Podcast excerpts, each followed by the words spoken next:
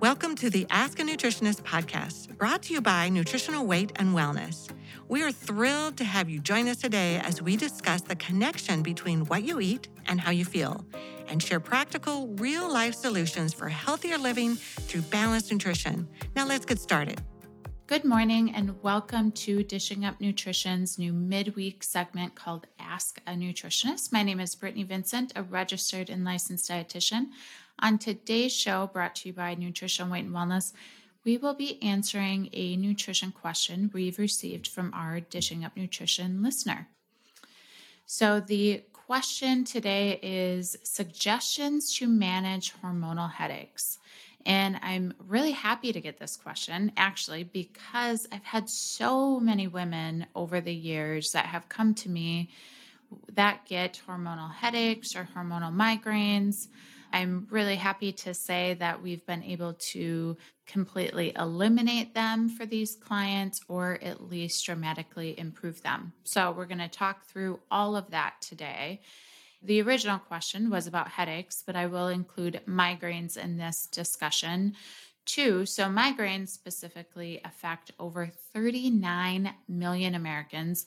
Women are much more affected than men.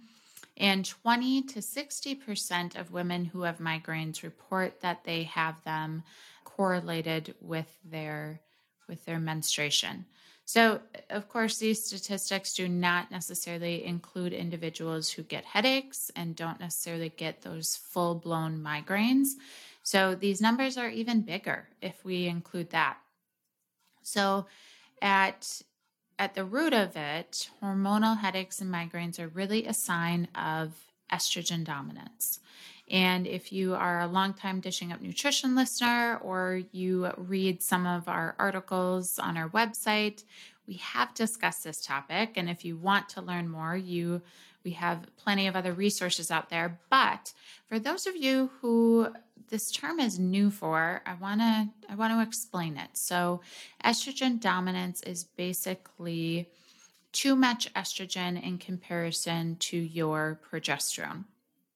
And this can happen or exhibit with a couple different situations. So, you can your progesterone levels could be completely healthy and normal but you have too much estrogen. So that comparison, that ratio between the two is off. You could have fine estrogen levels, but low progesterone, and that would also cause these estrogen dominant symptoms. That situation is much less common. And then sometimes women can have low progesterone and then high estrogen, which makes this ratio even more imbalanced. And usually, these signs and symptoms of estrogen dominance are even more severe in that situation. So, you know, how this relates to headaches and migraines specifically. Usually, headaches and migraines related to our hormones are caused by erratic fluctuations, usually in estrogen throughout your cycle. Most often, the headaches and migraines occur right before your period or you know within the first couple of days and the reason for that is there is a big drop in estrogen right before you get your period and with estrogen dominance that drop in estrogen could be even more dramatic making it even more likely that you develop a, a, headache or a migraine and you know other symptoms possibly that we're going to talk about in a minute. Estrogen also drops right after ovulation which is mid-cycle. And so some women also get a headache or a migraine during this time but that that's less common from what i see and then throughout different stages of our life, there are prolonged estrogen changes, of course, during pregnancy, breastfeeding, perimenopause, menopause. So sometimes headaches and migraines can occur in relation to those stages of life as well. And then oral contraceptives, hormone replacement therapy, that can dramatically influence our hormone levels, and those can sometimes cause headaches or migraines. I've heard that from plenty of clients over the years that they weren't able to take oral contraceptive birth control because it did cause headaches or migraines and sometimes causes these other estrogen dominant symptoms we'll we'll touch on. And having low progesterone levels could contribute to these headaches and migraines as well. So that possibly could be a piece of the puzzle. So i want to talk about other signs of estrogen dominance. I'm just going to run through a list here you know heavy painful periods PMS, low libido, bloating associated with your period, mood swings, fatigue, anxiety and depression, breast tenderness, endometriosis, uterine fibroids or fibrocystic breasts, hormonal weight gain. This particularly means weight gain in the hips, the thighs area, acne that flares with your period or acne that you get on your chin, your jawline, that is hormonal acne caused by this estrogen dominance. Often that hormonal acne is, is cystic as well, that deep, painful acne. PCOS or polycystic ovarian syndrome, those women also have estrogen dominance. And then women that have irregular periods would also be a sign of, of estrogen dominance. So, unfortunately, estrogen dominance affects so many women these days, and not just women, it can affect men as well in a different way. But you might be wondering why are so many people estrogen dominant? And I'm sure many of you listeners right now resonated with at least one of those symptoms that I just listed. So, a, a huge contributing factor to estrogen dominance are xenoestrogens. Xenoestrogens are chemicals in our environment that are going to mimic estrogen in your body. These are referred to as endocrine disruptors. And xenoestrogens are going to come from all sorts of different things. You know, plastics, those are huge ones. And even if you're purchasing BPA free plastic, the plastic is still going to contain some of these endocrine disruptors, these xenoestrogens, home cleaning supplies, personal care products, you know, lotions, shampoos, pesticides, herbicides, some names of these specific chemicals are DDT, PCB, sulfates are, are a common one that we see in a lot of different products. So, having, and you think about especially personal care products, we are we're putting them on our skin and our skin's our largest organ. So we are absorbing everything in that lotion that we're using. That that shampoo is going to that can be absorbed through our scalp. So all of these things really add up. And there's I believe close to 10,000 different chemicals that are allowed in our products that are not allowed in other countries. So this is that's a big big concern. Another contributing factor to estrogen dominance is body fat. So in women estrogen we make a lot of that in our ovaries but we're also going to make some estrogen from our fat cells our adipose tissue. So having extra weight can kind of create this vicious cycle. So, estrogen dominance can cause hormonal weight gain, but then those fat cells can produce even more estrogen, making that estrogen dominance even more severe. Good news, we can break that cycle, and we're going to talk talk about that as well. The adipose tissue, the fat cells in our body, will absorb and keep this estrogen in our bloodstream. So, again, it can be this accumulative effect as well over time. So, how to reduce this estrogen dominance, how to get rid of these hormonal migraines. I mean, there's there's not necessarily one one magic answer. I think a lot of different things often need to happen. But drinking water, specifically filtered water, is really important to just help our body naturally detoxify from these estrogens. And I mentioned filtered water specifically because tap water we can we can actually get some of these these endocrine disruptors from our water supply. So half your body weight in ounces is the optimal amount to aim for. Reducing sugar and processed carbs are important. Having your regular blood sugar levels related to the intake of a lot of carbohydrates and sugar is just going to exacerbate or contribute to hormonal imbalances. You know, fats, they are necessary for hormone production.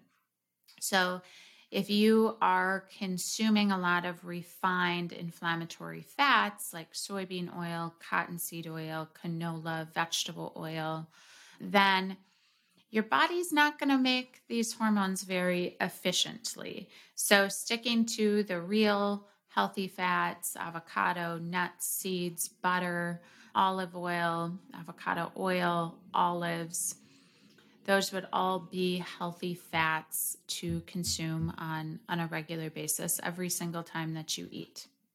And then a huge one is replacing those processed carbohydrates with lots of veggies, particularly cruciferous vegetables or those smelly veggies like broccoli, cauliflower, kale, cabbage, bok choy, because these are particularly helpful at uh, aiding your body in detoxifying these harmful estrogens. And these will make a big difference in reducing the estrogen dominance. So, if you could consume at least a couple cups a day of these, that would be fabulous. The fiber in the vegetables also helps with detoxification, promoting a healthy gut, which is also key to hormonal imbalances. And you could even bump up your fiber even more. You could add, you know, a tablespoon or two of ground flaxseed every day, and that could also help to balance out your hormones. And then I talked a lot about those endocrine disruptors, those chemicals in our environment that mimic estrogen. So just being mindful about what you're storing your food in, what are you drinking your water out of? What type of lotion are you putting on your body? So I like to refer to the Skin Deep database. It is was created by the Environmental Working Group and you can type in an ingredient or a product name, both cleaning supplies or personal care products. And then it will tell you how toxic it is and why those specific chemicals are harmful. And then they also have a list of non toxic products.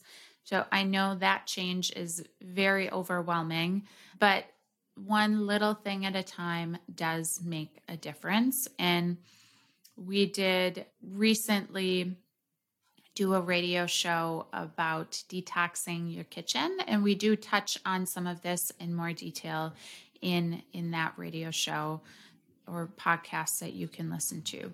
And then having a daily bowel movement is really, really crucial to this. So, this is a really a final step of detoxification. And if you aren't having a daily bowel movement, then you're not getting these toxic estrogens out and women that that have constipation they're more likely to have estrogen dominance for that reason. There are you know supplements that can help with these hormonal headaches and migraines. My go-to that i have seen a lot of success with is something called estro i3c and the i3c stands for indole 3 carbinol it's a naturally occurring compound that comes from those cruciferous vegetables that I was mentioning. So, in addition to consuming them, taking them in a supplement form where it's a lot more concentrated can be really, really beneficial. This supplement also contains something called DIM, another compound that the I3C creates in your body. So, the combination of the two is really, really beneficial at reducing the estrogen dominance. I just want to share a couple research tidbits about the indole 3 carbinol, which includes, you know, getting them from food sources and then supplementation. So studies have indicated that I3C prevents the development of estrogen enhanced cancers. So I3C may also kill or inhibit cancer cells.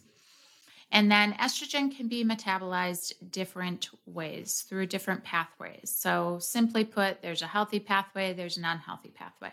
So, the I3C is going to promote that healthy estrogen metabolism and helps the I3C helps both the gut and the liver metabolize estrogen in that healthy pathway. And then the I3C will help remove the unhealthy estrogen from your cells and then helps your liver to remove it from your body. I3C also acts as an antioxidant and it reduces levels of free radicals too. So, lots of benefits here. There is a possibility that the I3C in supplement form could interact with birth control. So, if you are taking oral contraceptives or an IUD for birth control reasons, you may not want to take this supplement. Otherwise, taking two to three capsules per day is what is recommended. And most women do notice improvement in their estrogen dominant symptoms within usually something within three months. Many women need to take it anywhere between three to six months. And I will say you can't out supplement a bad diet, right? So, without making all of these other lifestyle changes, just simply adding this supplement may not be enough. So it's it's often the whole the whole package to to really rebalance hormones. And I know from personal experience, it's really overwhelming to to deal with hormonal imbalances and and it can be confusing and it's complicated. So just know that we are here to help if you you want a more personalized recommendations for you to rebalance your hormones we can do that by setting up a one-on-one appointment and as i mentioned earlier we have lots of other articles and, and podcasts on, on this topic as well. So, thank you so much for listening to Dishing Up Nutrition's Ask a Nutritionist. If you have a nutrition question you would like us to answer, we invite you to join our Dishing Up Nutrition Facebook community by searching Dishing Up Nutrition on Facebook. So, this private group is moderated by nutritional weight and wellness nutritionists and nutrition educators and provides our Dishing Up Nutrition listeners with a safe, supportive community to ask questions, share ideas, and get inspired. So, once you are a member of our community, we invite you to join the conversation. Share your questions with us. So, please don't be shy. If you have a question, just let us know, and we look forward to hearing from you. Thank you.